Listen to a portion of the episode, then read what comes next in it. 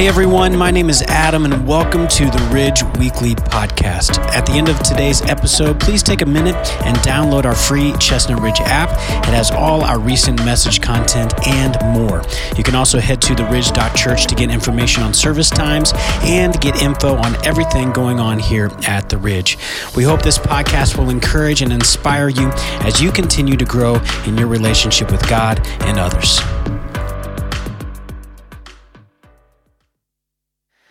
Heavenly Father, again, we look to you. We thank you again for your Son and all the gifts you give to us. And one of those gifts is your word, where you have taught us through the pages of the Bible how we can conduct ourselves, what it means to know you and to walk in step with you. And we ask you today that you'd speak to us through our time together. together. Give us real understanding, I pray. In Jesus' name, amen. About a year after I moved to Morgantown, West Virginia, to start the church here, I decided to go get a business degree at WVU, West Virginia University. I'd already graduated from Bible college, and uh, before I even moved here, I was a student at Ohio State studying computer science, but I didn't finish that degree because I came here to start the church. And so I decided I wanted to kind of finish a business degree once I moved here part of what I was required to take when I arrived and enrolled at the college was a business law course. And early on in this business law course, I, I decided I really didn't like the teacher. I mean, this isn't usually true of me. I tend to like all teachers. But this particular teacher was particularly irreverent. He was, he was kind of what I'd call vile. I was a little bit surprised at the lack of professionalism because this was obviously a business course. And so I was thinking of dropping the class for that reason, but there was another reason why I was thinking of dropping it, and that is that I was having some trouble grasping some of the concepts. One of the concepts in particular in this B Law course was, was the idea that decisions in a trial are often made not based on just the merits of the case before the court, but on precedents. In other words, judges will look at how decisions were made in the past, and if it's a similar case, then many times that's how their verdict will be, lining up with precedents. And I just had trouble grasping that concept because I just thought things should be either right or wrong, and justice should be served in that way. I've since come to realize that there's some benefit in precedence. But anyway, early on in the course, I was having trouble understanding that concept. I didn't like the teacher. And so I was going to drop the course, but I decided to wait until after I took the first test.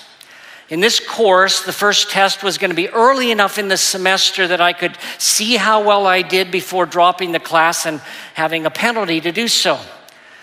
And so finally, the day came for me to take this exam, and I was sitting there taking the test. And question after question, I realized I didn't know the answer. Now, it was multiple choice, but I went from question after question, and I've never had a test that was quite like this one.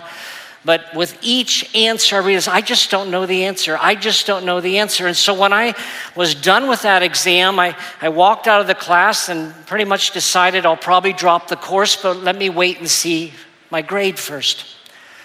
A few days later, the teacher posted the grades on the wall outside the classroom. And by the way, this was a huge class, maybe 300 college students in this class. And so when I arrived, there were students gathered around, all of them trying to find out what their grade was. And then finally, it was my turn. And I walked up and found the right page and I found the right line for my grade. And the grade I saw shocked me. I, I just, I, I, just couldn't believe it was true. And so I, I pulled out a, a piece of paper and I lined it up just to make sure it was right. And sure enough, I had indeed read the right line. I'd gotten a 98% on the test. And I just was shocked by that as I f- briefly looked at all the other grades. I realized that my grade was probably the second highest grade in the entire class of several hundred students. And I was just, I was just amazed by that. Now, some might say that on that occasion I was just good at guessing. But I'm convinced it was something else. I'm convinced that it was indeed the grace of God, the undeserved kindness of God when I was taking that particular test because I realized I didn't earn the grade. I, I, had not earned the grade. And because I got an A in that first test and such a high A, I decided to, to stick with the course. I ended up grabbing a hold of the concepts and I ended up getting A's on all the rest of the tests. And I was glad that I had stuck it out. The word grace, as it appears in the Bible, is used in a couple main ways. One of the ways it's used is to describe the power of God. In other words, the Apostle Paul, he talked about a time when he was struggling with what was likely a physical condition, and he asked God to remove this condition from his life. And God said to him, My grace is sufficient for you, for my power is made perfect in weakness. And so the word grace there is equated with, with power and enablement. And so we all, as Christians, need God's power. We need God's enablement in our lives in order to, to live the Christian life as, as we should. The word grace, though, is also used in a second sense, and it's in this sense that I've been using it throughout this series when God walked alone.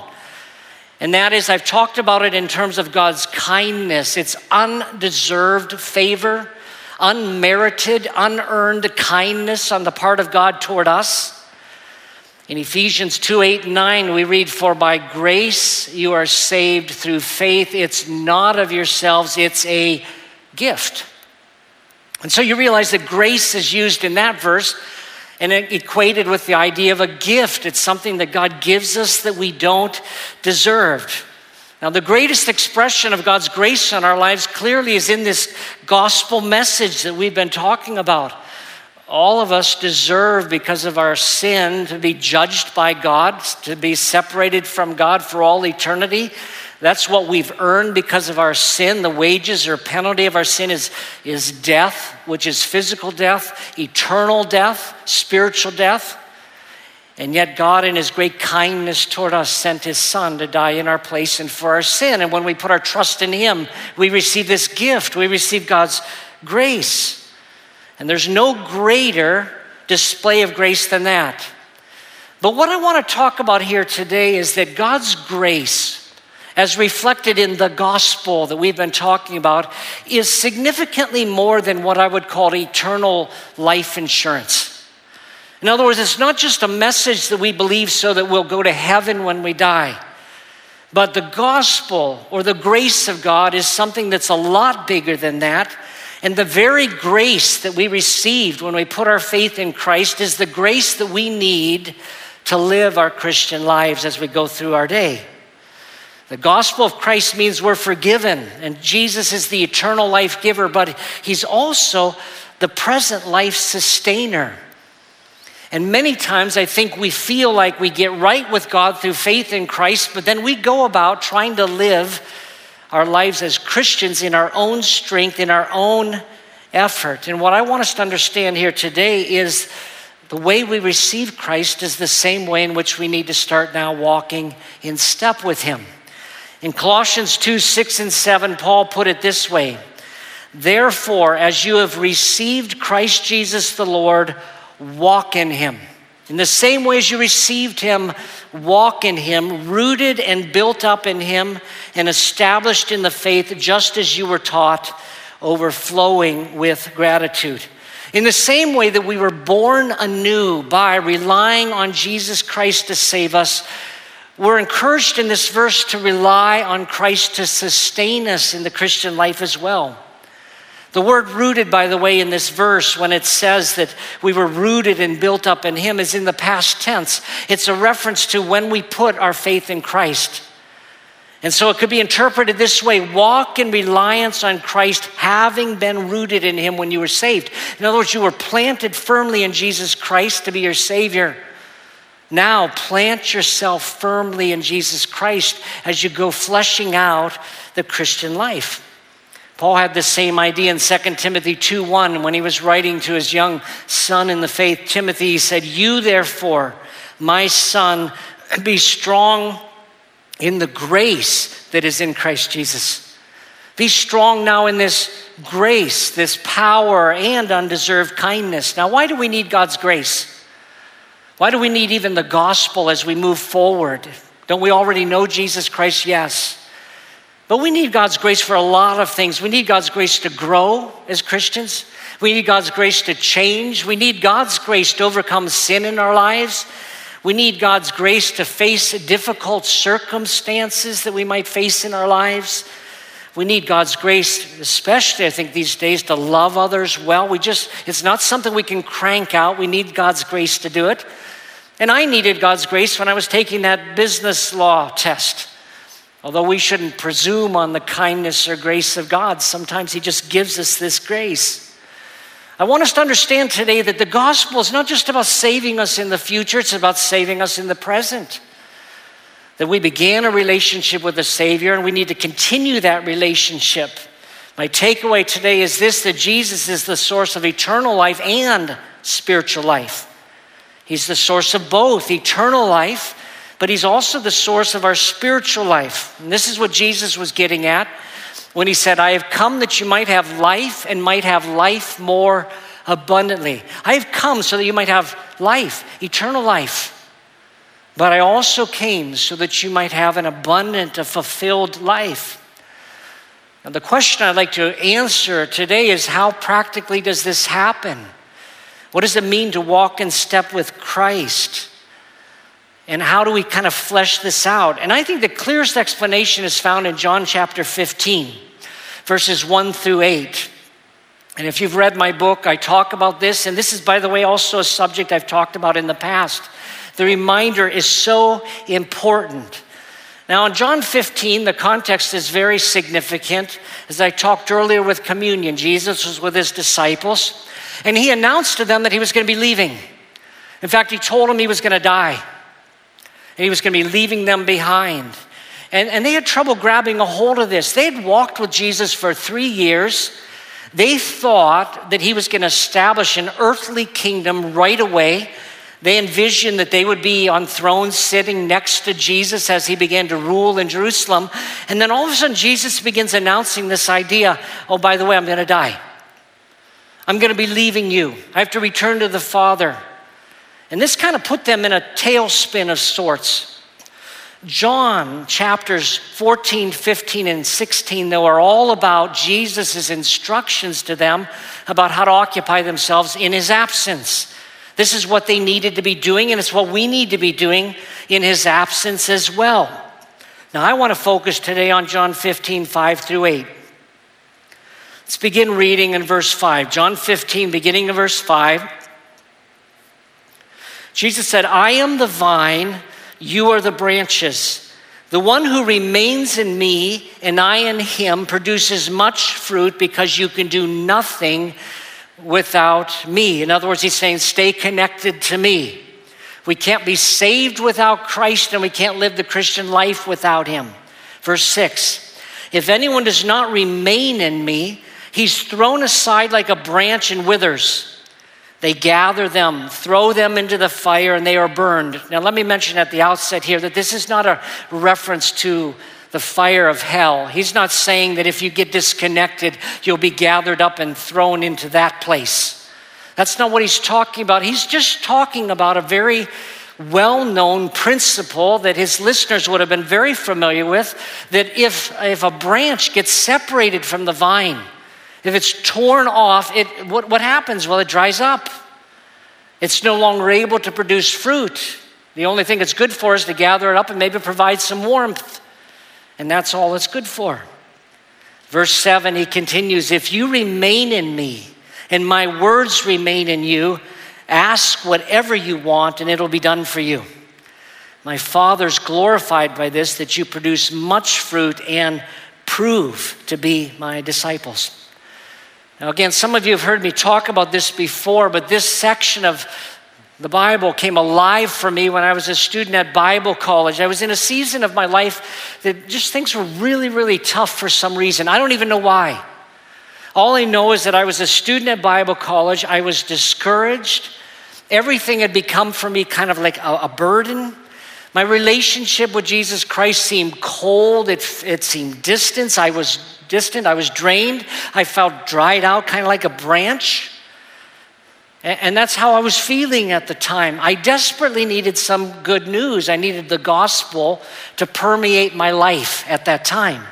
Now, during this time, I was taking a missions course at the Bible College, and I had to study the life of Hudson Taylor, who was a missionary to China. And we were given to read the book Hudson Taylor's Spiritual Secret.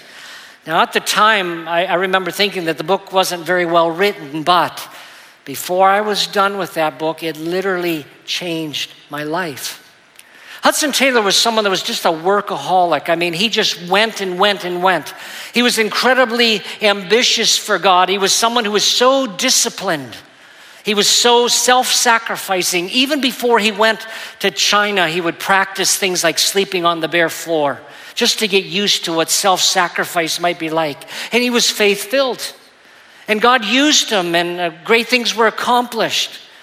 But there came a season in his life where he was not doing very well. In this season, his money had run out.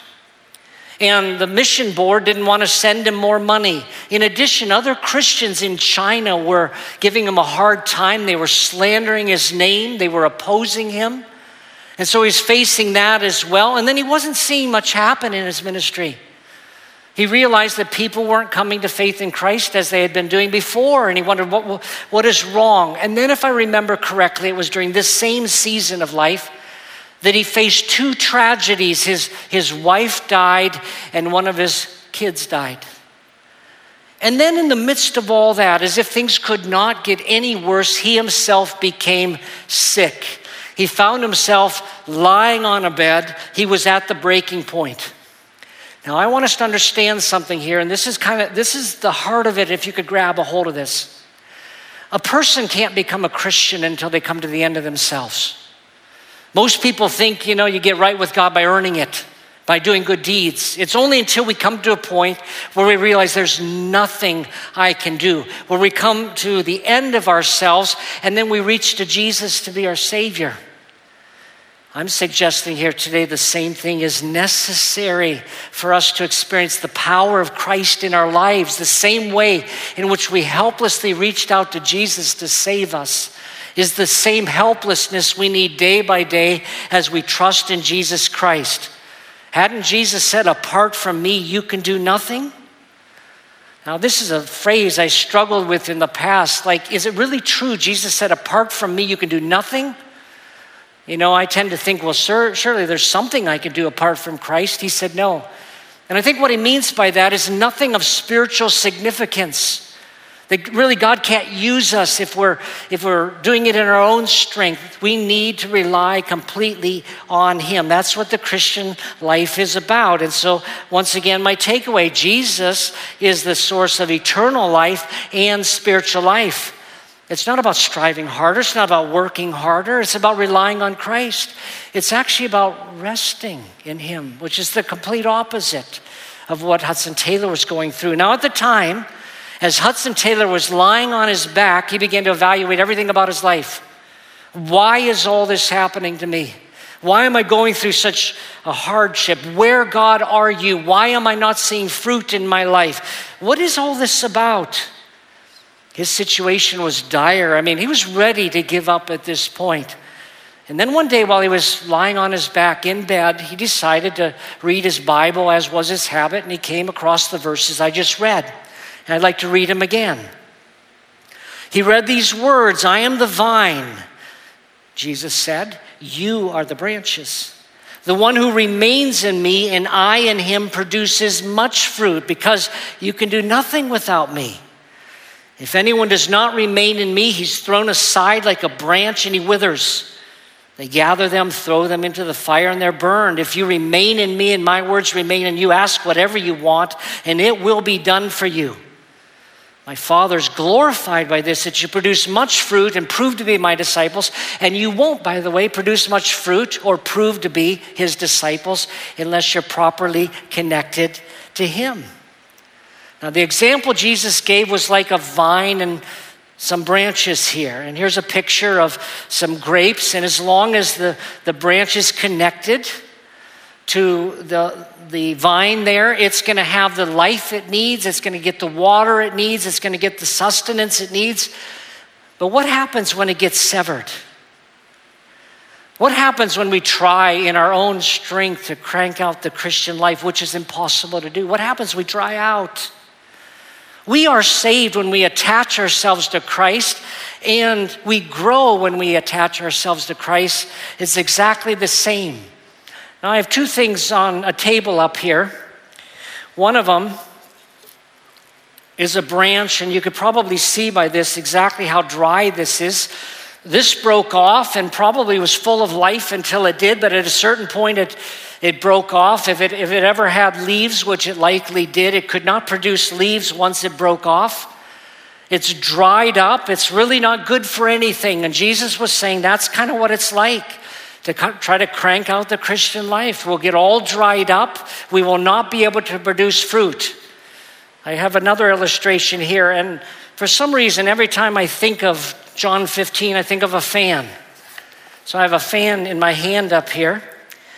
And a fan is wonderful. You know, when you're hot, you can plug it in and, and it cools you off. But let me ask you this question of what value is a fan if you don't plug it in? Another way to put it is what can a fan do on its own? It can do absolutely nothing. A fan is absolutely useless unless it's, unless it's plugged in. But once you plug it in, then the fan becomes all it was made to do and begins to be able to cool us off. And I think the same thing is true when it comes to our lives as Christians. We need to rely on Christ. The apostle Paul put it this way and again in Philippians 4:13 he said I'm able to do all things through him who strengthens me. And by the way, this phrase, I can do all things, it doesn't mean that he's going to be able to do all kinds of miracles and things like that. What it's talking about is his ability to face difficulties, his ability to accomplish whatever Jesus might have for him. I can do everything through him who strengthens me because the life giver is also the life sustainer. And so, the essence of the gospel message is not just about the future, it's a message about the present as well. Now, when Hudson Taylor read this in John 15, his eyes were open and he realized he'd been striving. He'd been cranking out the Christian life. He had not just simply been letting Christ's life flow through him, he was trying to do it in his own effort. He was not walking in the grace of Christ, he was walking in his own strength, not resting in Christ. Now, when I read this, I, I wasn't experiencing everything that Hudson Taylor was. My circumstances were not nearly as bad as his were, but I felt depleted, I felt empty. And suddenly I saw with clarity what the problem was. I'd been trying to do it in my own effort, my own strength. That it wasn't about me even living for Christ so much as it is about Christ living through me. There's just a world of difference between just me cranking it out. Didn't God say, Be still and know that I am God? Doesn't God get greater glory when He is able to accomplish things through us? Frankly, oftentimes I think we just plain get in the way. And when I saw this and I saw it was about a relationship and being properly connected to Christ, it was about enjoying Him, suddenly it was, it was almost like I was born again. A joy filled my heart and soul. My new prayer became Christ just lived through me. And for the next couple of weeks, it was kind of like I was walking almost in a euphoria to realize I could let go. It's, it's, not, it's not about me. My, my own faith doesn't reside in me, it's in Christ. The one who saved me is the one who could sustain me. And this is why Paul wrote to the Galatians in Galatians 2 19 and 20. He said, I have been crucified with Christ, and I no longer live but Christ lives in me. The life I now live in the body, I live by faith in the Son of God who loved me and gave himself for me. He said, I, I've been crucified with Christ. He said, You know, Jesus died on the cross, and I realized that this person also died. And I'm not the one living now, this Christian life. It's Christ living in me. The life I live in the body, he says, I live by faith in the Son of God. That sounds remarkably close to how we get right with God in the first place faith in Jesus Christ. The righteous live by faith. Just as we put our confidence in Christ to save us, we put our confidence in Christ as we walk day by day, moment by moment. And it takes a little while sometimes to grab a hold of what it means to rely completely on Christ as we live our Christian lives. So, what should we do with this? I want to offer four suggestions. You could do all of them if you want, or just choose one to focus on. First one is this is to evaluate. Evaluate whether or not you've been trying to, to crank out the Christian life in your own effort and your own strength. And maybe this is why it's been so hard for you. You know, Jesus said, My yoke is easy, my burden is light. But if it doesn't seem easy or light for you, maybe it's because you need to evaluate is it Christ living through you or are you the one cranking it out? Second, abide. Stay connected with Christ. Are you developing your relationship with Jesus Christ? This is so important. Jesus said, If you abide in me and my words abide in you, and you realize it's about a conversation, you realize it's about a relationship.